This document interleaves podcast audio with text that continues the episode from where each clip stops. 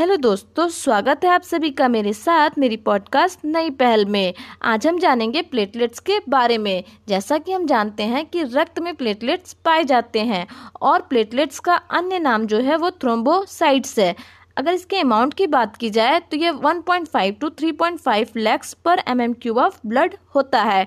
जैसा कि हम जान रहे हैं कि RBC में न्यूक्लियस नहीं होता है, WBC में न्यूक्लियस होता है और इसी तरह प्लेटलेट्स में न्यूक्लियस नहीं पाया जाता है।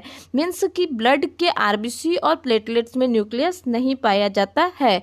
अगर इसके वर्क की बात की जाए कि प्लेटलेट्स का आखिर काम क्या है, तो ये रक्त का धक्का जमने में मदद करती है, यानी ये ब्लड क्लॉटिंग और ब्लड कोगुलेशन, जिसे ब्लड क्लॉटिंग भी कह सकते हैं, ब्लड कोगुलेशन भी कह सकते हैं और रक्त का थक्का भी कह सकते हैं, उसमें मदद करती है। दोस्तों, विटामिन के जो होता है वो भी रक्त का थक्का जमने में मदद करता है और विटामिन के जो है वो कैल्शियम के साथ मिलकर के रक्त का थक्का जमने में मदद करता है। फिब्रिनोजेन एक प्रोटीन होती है और यह भी रक्त का थक्का जमने में मदद करती है। फिब्रिनोजेन जो है वो ब्लड प्लाज्मा में पाई जाती है। अगर प्लेटलेट्स की लाइफ साइकिल की बात की जाए तो ये टोटल 1 वीक की होती है। मिलते हैं दोस्तों अगले पॉडकास्ट में, तब तक के लिए धन्यवाद।